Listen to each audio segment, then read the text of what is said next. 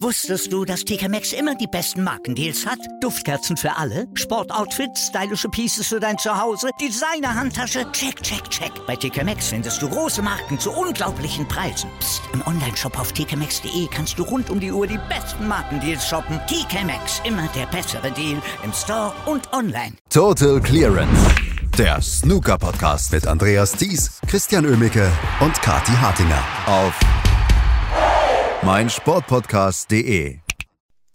Das war kein guter Sonntag für die gesetzten Spieler. Barry Hawkins ist draußen, Neil Robertson ist draußen und John Higgins ist draußen. Dafür ist Ding Junhui in einem sehr illustren Kreis aufgenommen. Was war das für ein Spektakel am Sonntag? Und Ronnie hat noch gar nicht gespielt. Herzlich willkommen zu einer neuen Ausgabe von Total Clearance hier auf meinsportpodcast.de und auf allen Podcatchern, die ihr so mögt. Und natürlich auch bei Spotify. Mein Name ist Andreas Thies. Heute mache ich das mit Kati Hartinger. Hallo Kati. Guten Morgen, Andreas. Ronnie hat noch nicht gespielt und eigentlich ist es uns auch ziemlich egal. Ne? Wir brauchen Ronnie O'Sullivan nicht unbedingt für das Turnier. Ich freue mich trotzdem umso mehr, dass er heute spielen wird. Das ist ganz außer Frage, aber trotzdem, wir hatten gestern so einen interessanten Snookertag, der wieder die ganze Bandbreite abgedeckt hat, dass ich jetzt Ronnie bisher noch nicht vermisst habe, ehrlich gesagt. Ich habe Ronnie auch noch nicht vermisst. Ich möchte allerdings, ihr habt es schon besprochen, ihr beiden, ich möchte allerdings hier noch einmal kundtun, wie gut mir dieses Format gefällt, was wir jetzt bei der UK Championship erleben, mit diesen Quali-Runden, mit diesen vier Quali-Runden, wo wir ja schon diverse News gehabt haben, plus diesen zwei Spielen parallel, dieses, diese WM-Atmosphäre, die der UK Championship verliehen wird. Absolut, absolut, Andreas. Und das Schöne ist, wir können das gar nicht oft genug sagen, weil im Snooker wird ja auch sehr gerne gemeckert. Wahrscheinlich in allen anderen Sportarten auch. Natürlich. Aber Snooker-Fans, ne, wir, wir meckern schon gerne und ach Mensch, die Distanzen und so. Da müssen wir jetzt auch mal wirklich jeden Tag hier was Schönes sagen über die UK Championship, weil es sieht top aus in der Arena. Das Format macht richtig viel Spaß. Wir sind richtig drin im Groove, auch nach der Qualifikation. Ähm, jetzt geht's mit dem Hauptevent los und das ist anders, aber trotzdem aus einem Guss herrlich. Absolut. Ich bin absolut deiner Meinung und ähm, wie gesagt, dieses erste Wochenende hat mir sehr, sehr gut gefallen. Sehr, sehr gut gefallen hat dieses erste Wochenende auch Ding Junhui, um eine schöne Überleitung zu finden zu dem Geschehen, was gestern ge uh. gewesen ist. Mhm. Gegen Barry Hawkins hat Ding Junhui mit 6 zu 3 gewonnen und hat vor allen Dingen einen illustren Kreis erreicht. 600 Career Century Breaks hat er gespielt jetzt und Ding Junhui ist so langsam wieder auf dem Weg zurück, kann man das so sagen, weil er gefällt mir in den letzten Wochen und Monaten deutlich besser als so naja, die letzten anderthalb, zwei Jahre. Ja, ich meine, der wird die UK Championship jetzt schon auch gewinnen. Also man ist ja so seine Spezialität, aus dem Nichts raus dann plötzlich die UK Championship zu gewinnen. Also er tut im Moment einiges dafür.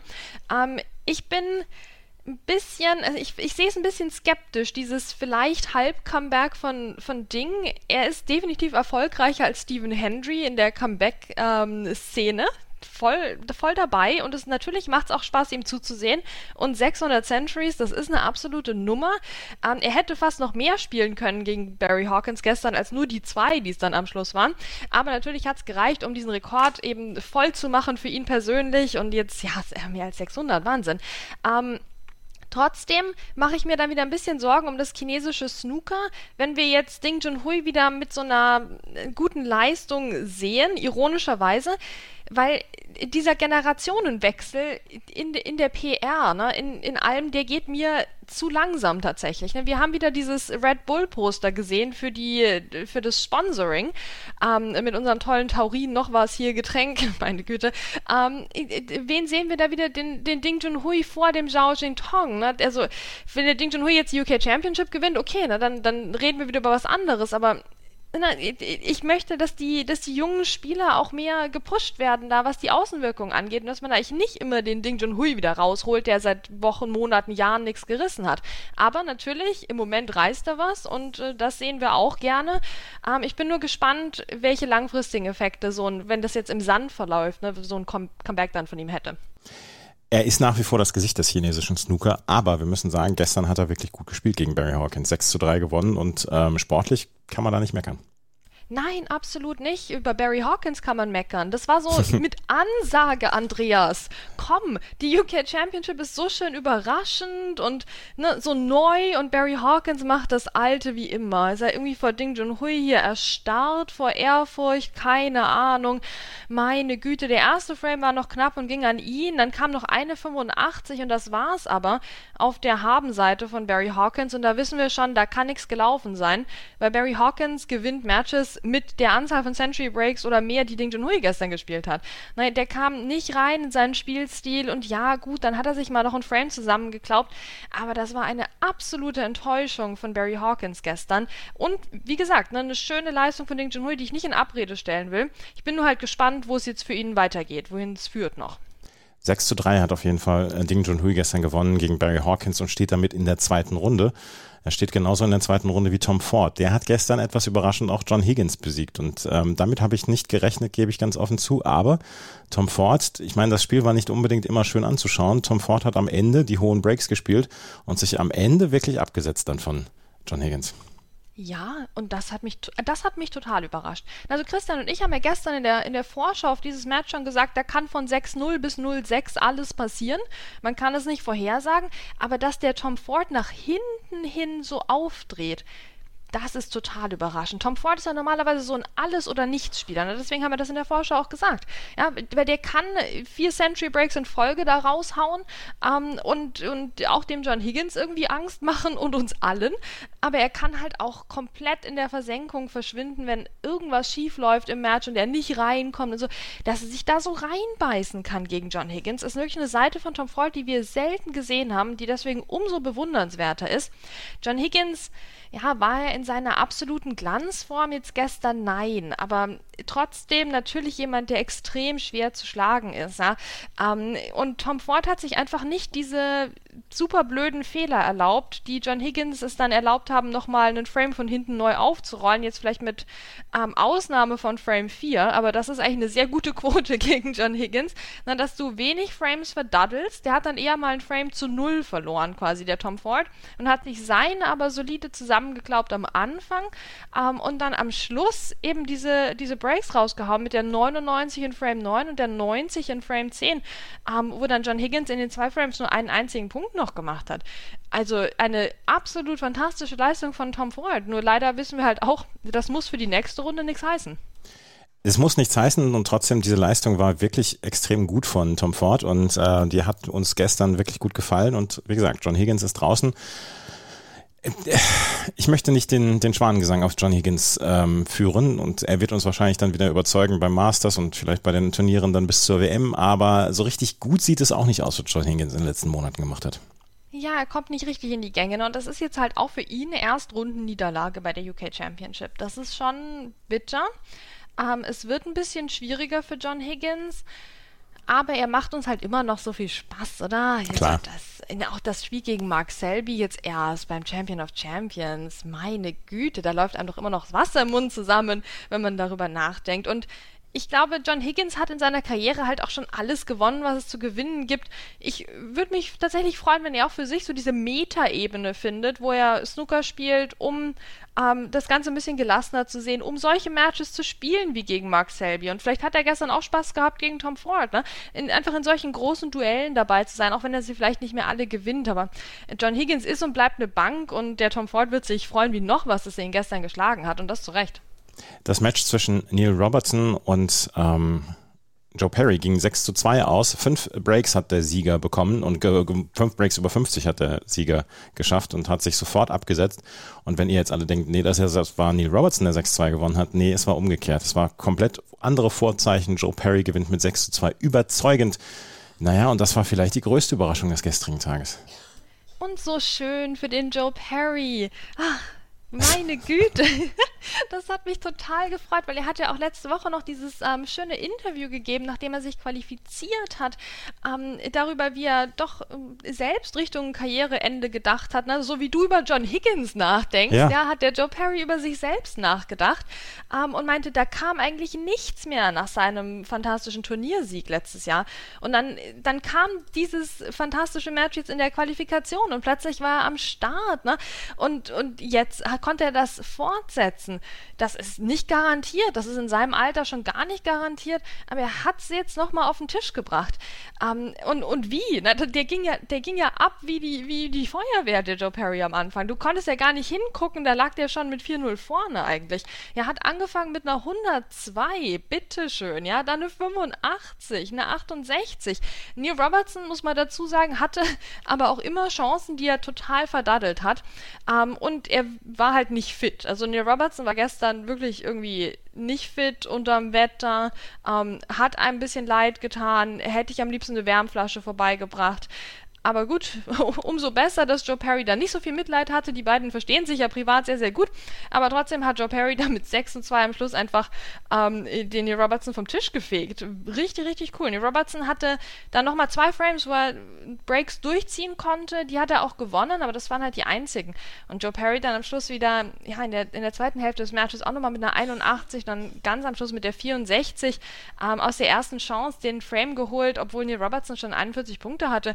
Da ist alles gesagt zu dem Match. Das war ein, ein absoluter Traum für Joe Perry. Absoluter Traum für Joe Perry, der ähm, gestern wirklich eine sehr, sehr überzeugende Leistung gebracht hat und hier in die nächste Runde eingezogen ist. Wir erwarten noch die, ähm, das Schedule für die zweite Runde, wissen also noch nicht unbedingt, wann Joe Perry das nächste Mal spielen wird, aber er steht auf jeden Fall in der zweiten Runde. Heute und morgen wird die erste Runde beendet. Und heute, wann spielt Ronnie? Heute spielt er. Am Nachmittag gegen Matthew Stevens im Altmeister-Duell daneben Jan Bingtao gegen Zhu Long, die man eigentlich nur bemitleiden kann, weil die werden unter Ausschluss der Öffentlichkeit dann spielen und heute Abend Stuart Bingham gegen Liam Highfield und Mark Williams gegen Jamie Clark. Matthew Stevens, ähnliches ähnliches Kaliber wie dann auch so Joe Perry, auch etwas auf einem niedrigeren Niveau. Er hat einfach nicht die Erfolge gehabt. Er glaubt sich im Moment immer so ein bisschen die Punkte zusammen, um auf der Tour zu bleiben.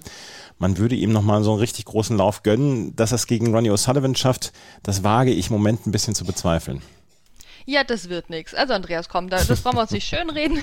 Das wird nichts heute. Das wird wirklich gar nichts. Wobei, ich muss sagen, ich war ja auch gestern bei Luca Brissell ähm, skeptisch, ne? der ja auch gespielt hat gestern gegen Liu Hao Chan ähm, und hier es aber geschafft hat, sich durchzusetzen und so auch dieses, diesen äh, Breaklauf von Liu Hao Chan dann nochmal abzuwehren ne? und auch nur 124 gespielt hat. Also Luca Brissell war bei mir ein bisschen auf der Abschussliste ähm, tatsächlich der, der gesetzten Spieler hier und und hat das aber sehr souverän gemacht gegen einen extrem harten Gegner auch ähm, und hat geschafft, den Entscheidungsframe eben zu verhindern, hat sich einen knappen zehnten Frame geholt, nachdem er bitter den neunten verloren hat, obwohl er schon 55er Break gespielt hat. Na, das konnte Liu Hachan dann kontern mit der 79.